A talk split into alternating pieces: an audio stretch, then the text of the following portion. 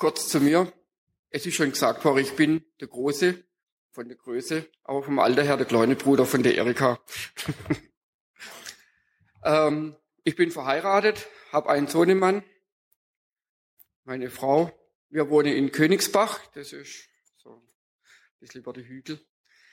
Und äh, ich bin dort in der evangelischen Landeskirche. Ich habe vor drei Jahren die Predikanteausbildung gemacht, dass ich da in der Landeskirche die Gottesdienste leiten darf.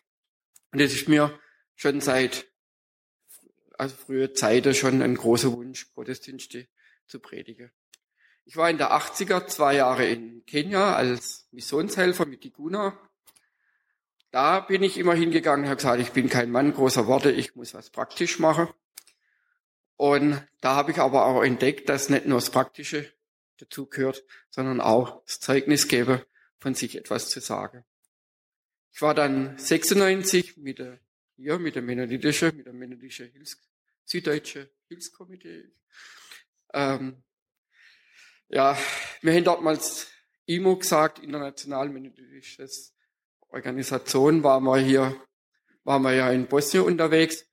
Da habe ich ein Dreivierteljahr mitgearbeitet und es war eine sehr prägende Zeit auch für mich. Und da habe ich auch die mennonitische Gemeinde kennengelernt. Vom Herz her bin ich kein Landeskirchler, bin ich kein Mennonit, bin ich kein Baptist. Ich fühle mich überall wohl, wo das Wort Gottes gepredigt wird, wo Jesus gepredigt wird. So viel mal zu mir. Als ich gefragt wurde, hier zu predigen, da habe ich mal überlegt, was kann ich hier sagen? Ich kenne sehr wenige, außer Erika Gerhard.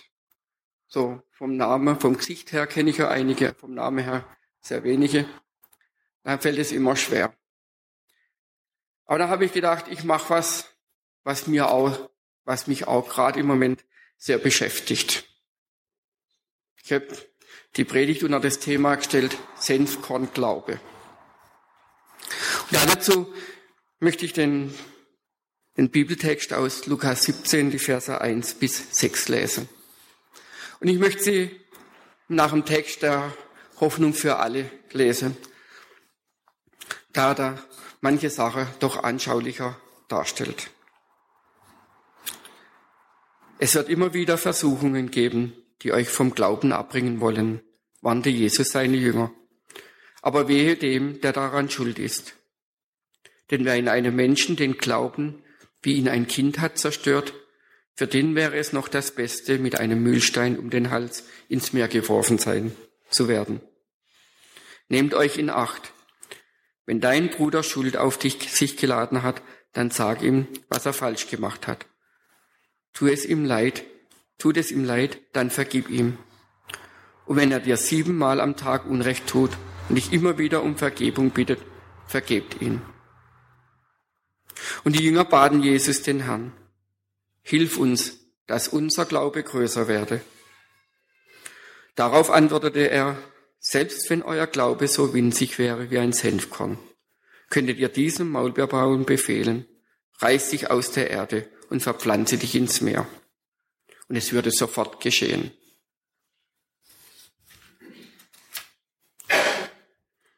Liebe Gemeinde, lasst unseren Glaube größer werden. Lasst unseren Glaube stark werden.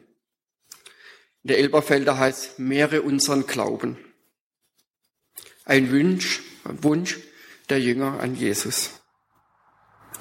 Und auch ein Wunsch, den wir, den ich oft an Jesus richte.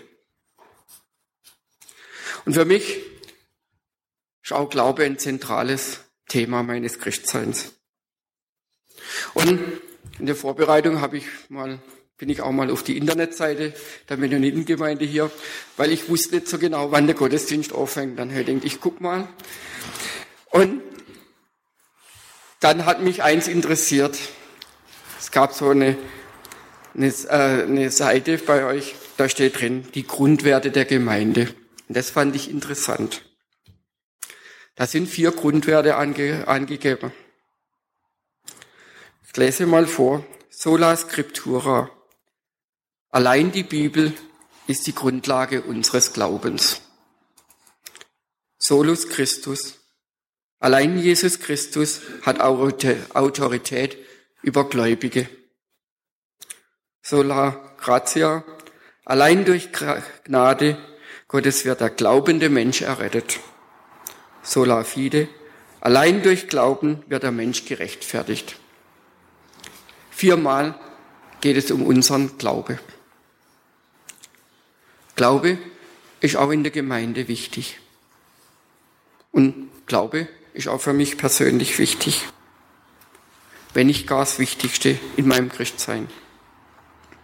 Und es scheint auch für die Jünger wichtig gewesen zu sein, weil sonst hätte sie ja nicht, nachdem ihnen Jesus gesagt hat, bringt niemand vom Glaube ab. Es ist, es kommen Versuchungen, es wird hart. Sie ihn als erstes, der erste Gedanke von ihnen ist, dann Jesus, dann mach uns ein großer Glaube. Auch Jesus warnt ja auch im Text, dass wir niemand vom Glaube abbringen sollen. Mir kam da auch ein Lied aus meiner Jugend, Jugendscharzeit, Kirchegottesdienstzeit, Kindergottesdienstzeit, das wir da oft gesungen haben. Es heißt, lass mich an dich glauben. Ein Lied, wo so von unserer, also von meinen Helden in der Bibel erzählt. Lass mich an dich glauben, wie Abraham es tat. Was kann dem geschehen, der solchen Glauben hat? Lass mich an dich glauben, wie Daniel, wie Simeon, wie Stephanus. Der Schlussvers. Lass mich an dich glauben, wie einst der Väter Schar. Ihre Wolkenzeugen umgibt mich immer da. Wenn Satan kommt und Angst mir wird, dann lass mich nicht allein, sei mein guter Hirt. Ein umständliches Deutsch für uns in der heutigen Zeit, aber ein Lied, das immer, wenn es um Glaube geht, auch in meinem Kopf rumschwirrt. Vielleicht habe ich es viel singen müssen in meiner Jugendzeit, aber ich habe es gern in Erinnerung. Und vielleicht hat er auch die Jünger, diese Vorväter, Abraham, Daniel, Mose im Kopf, als sie Jesus um diesen großen Glaube gebeten haben. Was kann ihnen geschehen, wenn sie so einen Glauben haben, wie ihre Vorväter? Immerhin, sie merken, sie brauchen eigentlich für diesen großen Glaube Jesus.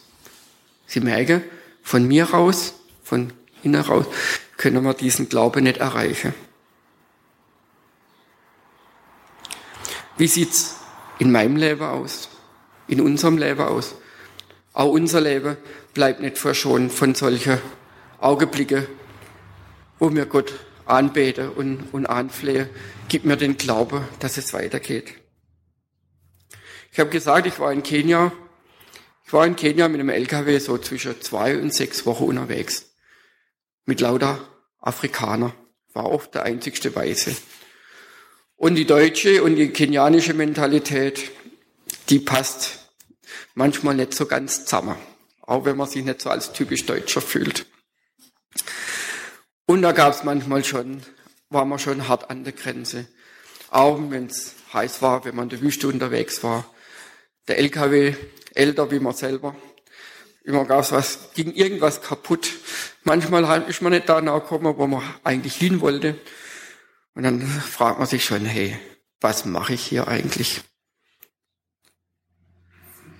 Wenn man fertig ist, wenn man Malaria hat. Und dann manchmal schon, manchmal in Stoßgebet in den Himmel geht. Jesus, gib mir den Glaube, dass ich weitermache. Zeig mir, mach mich groß, mach mein Glaube groß. Und oft denke ich und dachte auch, auch gerade an diese Helden dieser Bibel, diese Altvorderen, oder auch an die Helden der Kirchegeschichte. Und einer meiner größten Helden ist Dietrich Bonhoeffer. Wenn man dies, seine, sein Buch liest, Widerstand und Ergebung, wo die Briefe veröffentlicht sind, wie er im Gefängnis gesessen ist, was er erleiden hat müssen. und dann solche Gedichte schreibt wie von guten Mächten wunderbar geborgen oder wer bin ich? Dann denke ich oft oder habe oft gedacht, was ist das für ein Glaube? Und so ein Glaube, den möchte ich auch. So ein großer Glaube, den möchte ich. Als ich dann weitergelesen habe und diesen Text weiter, so, es sind ja eigentlich nur zwei Sätze, Stärke und Sinn Glaube, und dann kommt die Antwort von Jesus. Selbst wenn, ihr, wenn euer Glaube so winzig wäre wie ein Senfkorn, dann könntet ihr dem Maulbeerbaum befehlen, reiß dich aus und verpflanze dich ans Meer. Es würde selbst geschehen. In der Luther steht, hättet, ihr Glauben. Mal abgesehen davon, wieso gerade ein Maulbeerbaum? Also ich bin hinter das Geheimnis noch nicht gekommen. Maulbeerbaum war ein Baum, da haben die Armen die Frucht gegessen. Vielleicht war es ein Baum, der tief verwurzelt war und es war schwierig, den auszureißen und ins Meer zu werfen. Aber die nächste Frage war, wieso soll ein Maulbeerbaum, wieso soll ich den ins Meer werfen? Aber es geht nicht um den Maulbeerbaum, sondern der erste Teil hat mich erschreckt. In der Luther steht, wenn ihr Glauben hättet. Da habe ich mal nicht mehr weitergelesen. Sagt da Jesus wirklich zu seinen Jüngern, ihr habt keinen Glauben? Sagt er zu mir, wenn ich um den großen Glaube bitte, du hast keinen Glaube. Da habe ich mich gefragt, warum wehrt sich eigentlich Jesus gegen diese Frage so vehement? Ich glaube nicht, oder ich denke nicht, dass Jesus den Glaube von den Jüngern oder von mir in solche Momente in Frage stellt, sondern Jesus sieht vielleicht viel mehr, was hinter der Frage steckt. Kaum so ein kleines Kind in den Sinn. Die Kinder sind ja jetzt weg. Aber jedes Kind und jeder, der Kinder großzogen hat, es gibt doch irgendwann einmal diese Phase, wo die Kinder auf dem Stuhl stehen oder im Wanner stehen und im Maßband messen, wie groß sie sind. Es gibt nichts Größeres, wie größer zu sein wie die anderen. Die Kinder auf dem Stuhl stehen und sagen, guck mal, wie groß ich bin. Guck mal, wenn sie auf der Mauer entlang gehen, ich bin größer wie du. Das ist was, was in uns ist. Wir wollen größer sein. Sobald ich sage, ich will größer sein, dann fange ich an, mich zu messen an andere. Es ist schwierig in der heutigen Zeit. Auch in unserer Gesellschaft ist dieser Gedanke, ich will größer sein. Mein Haus, mein Auto, meine Familie. Nur das Beste zählt. Geht es dann manchmal nicht auch in unserem Christsein weiter? Mein Glaube ist größer als der vom vom anderen. Mein Bibelwiese ist größer. Wir sind da schon anfänglich, äh, empfänglich für solche Gedanken. Klar, mir wird es jetzt nicht offen aussprechen, dass wir solche Gedanken haben. Aber wir haben diese Gedanken. Und dann war es halt bei mir so, manchmal ich versuche manchmal als, bin als manchmal ein bisschen lustig drauf. Ähm, Jesus sagt ja, wenn ihr nicht werdet wie die Kinder. Also in dem Fall sind wir oft wie die Kinder. Wir stellen uns größer dar. Klar, es ist auch so, man muss da ehrlich sein, in unserer Gesellschaft, im Berufsleben wird es oft auch erwartet. Ich muss zeigen, ich muss meine Erfolge vorweisen. Ich muss zeigen, dass ich es kann, dass ich besser bin. Wir stehen im ständigen Konkurrenzkampf in, äh, bei der Arbeit.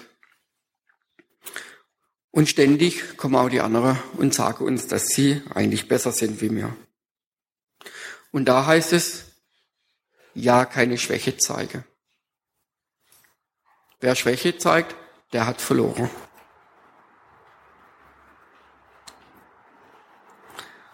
Aber diese Art von Glaube, die hat jetzt Jesus nicht im Sinn. Jesus hat nicht den Glaube im Sinn, der größer macht, mein Haus, mein Auto, mein Pferd, mein Glaube, meine Bibelstunde, meine Predigt, mein Dienst, meine Gemeinde. Jesus hat einen anderen Glaube im Kopf. Und er möchte den Blick wegrichten von diesem Mein Glaube. Er möchte diesen Blick wegrichten auf sich. So wie Petrus, als Petrus im Boot saß und Jesus übers Meer, übers See zu ihm zum Boot gelaufen ist. Und Petrus, so impulsiv wie er ist, sieht es und sagt, was der kann, kann ich auch. Steht auf und sagt, Jesus, wenn du willst, dass ich zu dir komme, dann lass mich zu dir laufen. Petrus steigt auf den See und läuft los. Es geht auch ganz gut, gell? Bloß irgendwann stellt er ja fest, oh Mensch, da hat's ja Welle, da ist ja ein Wind. Und er richtet den Blick weg auf die Welle, auf den Wind und fängt an, so langsam einzusinken. Geht so langsam unter. Und ich weiß nicht wann, aber irgendwann, bevor es da das Wasser so am Hals gestanden ist, hat er wieder ein bisschen so einen Funke Glaube gekriegt, und hat bemerkt, hey, der Einzige, der mir jetzt helfen kann, ist Jesus. Und dann sagt sie Jesus, Jesus hilft mir. Und Jesus hilft ihm aus der Notsituation raus. Jesus stärkt jetzt nicht der Glaube von Petrus, sondern er nimmt ihm und hilft ihm. Wie gesagt, hier stehen in diesem Bibeltext vom Senfkorn, da stehen zwei Glaubensauffassungen sich gegenüber. Zum einen der Glaube, der mich groß macht und zum anderen der Glaube, der vertraut auf Jesus, der auf Hoffnung auf Jesus setzt. Und wenn ich Hilfe brauche, kann ich diesen Glaube in Anspruch nehmen. Und dann muss dieser Glaube gar nicht groß sein. Jesus sagt, wenn ihr so einen großen Glaube oder einen kleinen Glaube habt wie ein Senfkorn. Senfkorn war in zu biblischer Zeit so das Maß der Kleinheit. Ich glaube, das kleinste Samenkorn, das es gibt, 100 oder 1000 Gramm, also wirklich ganz klein. Und wenn man denkt, wenn Jesus heute bei uns wäre, in der schwäbischen Region, dann würde er sagen, wenn er einen Glaube hätte, so groß wie ein Muggesäckele, das geht lange. Muggesäckele. So klein darf er sein. Oder so groß muss er sein. Der kleine Glaube, der vertraut auf Jesus. Der große Glaube, den wir uns oft wünschen, der glaubt an meine Stärke. Ich habe nochmal so diese Kirchegeschichte durchguckt. Abraham, man sich mal überlegt, er sollte seinen Sohn auf der Brandaltar, sollte seinen Sohn opfern. Ich habe einen Sohn, ich weiß nicht, ob ich es machen würde. Aber Abraham hat so großes Vertrauen, so viel mit Gott erlebt, dass er gesagt hat, wenn Gott es zu mir sagt, dann wird es auch richtig sein. Daniel, der Löwe vorgeworfen, er hat nicht mehr auf die Löwe geguckt. Er hat auf Gott geschaut. Er hat zu Gott gebetet und Gott hat ihm geholfen. Simeon, dem versprochen war, dass er das Christuskind sieht. Geduldig bis ins hohe Alter hat er gewartet. Er hat darauf vertraut, wenn Gott mir sagt, ich werde den Messias sehen, dann werde ich ihn aussehen. Und auch Dietrich Bonhoeffer hat von sich aus auch schon mal gesagt, meine ich, oder irgendjemand, wenn ich nicht im Gefängnis gewesen wäre, wäre vielleicht mein Glaubensleben ganz anders gelaufen. Vielleicht hätte ich viele Erkenntnisse gar nicht gehabt.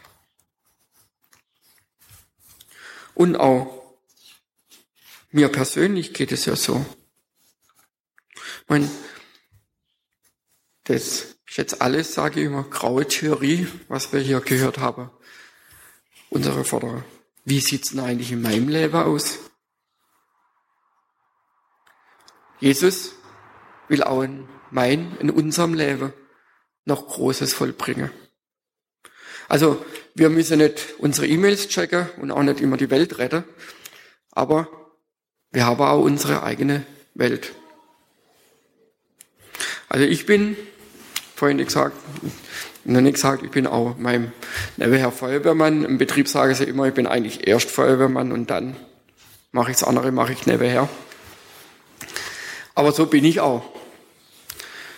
Als mein Sohnemann da diese Woche, letzte Woche so sein, sein Knie ausgeschossen hat, dann, das war was für mich. Konnte ich in Aktion treten. Ich habe alles organisiert, bin mit ihm zum Doktor, bin mit allem. Und so bin ich gestrickt. In Kenia, wenn der LKW stecken geblieben ist, was war, spar daraus, mehr Butler. Das graben wir aus. Wenn's nicht mehr weitergegangen ist, weil jetzt wieder am LKW was kaputt gegangen ist, ah, das machen wir schon. Und erst, wenn man mit einem eigenen Latein fertig war, dann habe ich angefangen, ach, da gibt's doch noch einer. Der könnte ja vielleicht auch noch helfen. Jesus will in unsere Stürme und unsere Welle im Leben auch eingreifen. Und nicht erst, wenn ich nicht mehr weiterkomme. Wenn ich mich da mit Petrus vergleiche, also ich bitte Jesus auch immer erst um Hilfe, wenn mir das Wasser der Hanne steht. So kurz vorm Reinlaufen ist. Und ich auch nicht mehr. Und manchmal, oft wünsche ich mir, ja, frag doch mal Jesus um Hilfe, wenn das Wasser der Hanne steht. Ist vielleicht einfacher. Und trotzdem renne ich immer in diese Grube rein. Und deshalb ist mir gedanklich auch gerade dieses Glaubens, was ist mein Glaube? Wie groß ist er? Ist er winzig, dass ich Jesus zu Wort kommen lasse? Oder ist er so groß, dass ich alles selber machen kann? Und wir haben alle, wenn ich so umgucke in unserem Umfeld, haben freudige Ereignisse. Wir haben auch in unserem Leben Ereignisse, die uns auch niederdrücken. Auch Stress, das Berufsleben, unser Alltag wird auch nicht einfacher. Ich weiß nicht, wie es bei euch ist, mit, ob der Schule seid oder schon Beruf lernt oder studiert. Aber das ist mit viel Mühe verbunden. Wenn man dann anschaut, wie junge Leute heute nach dem Studium erstmal einen Praktikumsplatz kriegen, oft als nicht wissen, kriege, kriege ich einen, einen, einen sicheren Job. Sich Gedanken über ihre Zukunft machen. Ältere Leute, bin jetzt auch ein bisschen älter, so die Gebreche, fange jetzt auch so manchmal an. Gesundheit. Man hat Eltern, wo man danach schauen muss. Oder auch selber, man ist vielleicht krank. Es kommen oft diese Gedanken. Man überlegt sich, wie komme ich da damit streich. Dann ist wirklich die Frage, wie ist mein Glaube? Ich habe einen, einen Feuerwehrkolleg, der hat mich gefragt, ob ich seine Hochzeit machen kann. Und als wir anfangen wollten, das vorzubereiten, kam raus, dass seine Frau, er hat schon standesamtlich geheiratet, bösartige Brustkrebs hat. Und er sagt zu mir, du hast eigentlich besser Du hast deinen Glaube in solche Situationen. Da hat ihm gesagt, du glaubst nicht, wie oft, dass ich denke, hey, Jesus, wieso, wieso bin ich in der Situation? Wieso habe ich dich als mein Herr und ich komme mit der Situation nicht fertig? Auch oft ist es so, dass wenn, solange ich versuche, das mit meinen Kräften zu machen, da ist mein Glaube auch, ist er groß und doch klein.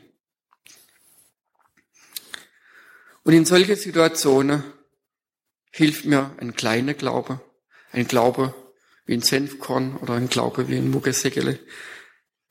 Mein Blick abzuwenden von mir, von all meine Nöte drumherum, von all der Sorge, die mich plage,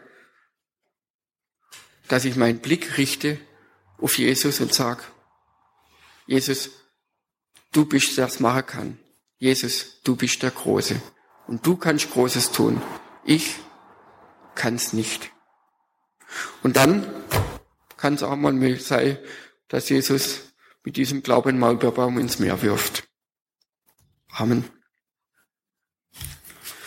Ich habe mir jetzt das Lied rausgesucht, dass wir es aussingen. Lass mich an dich glauben.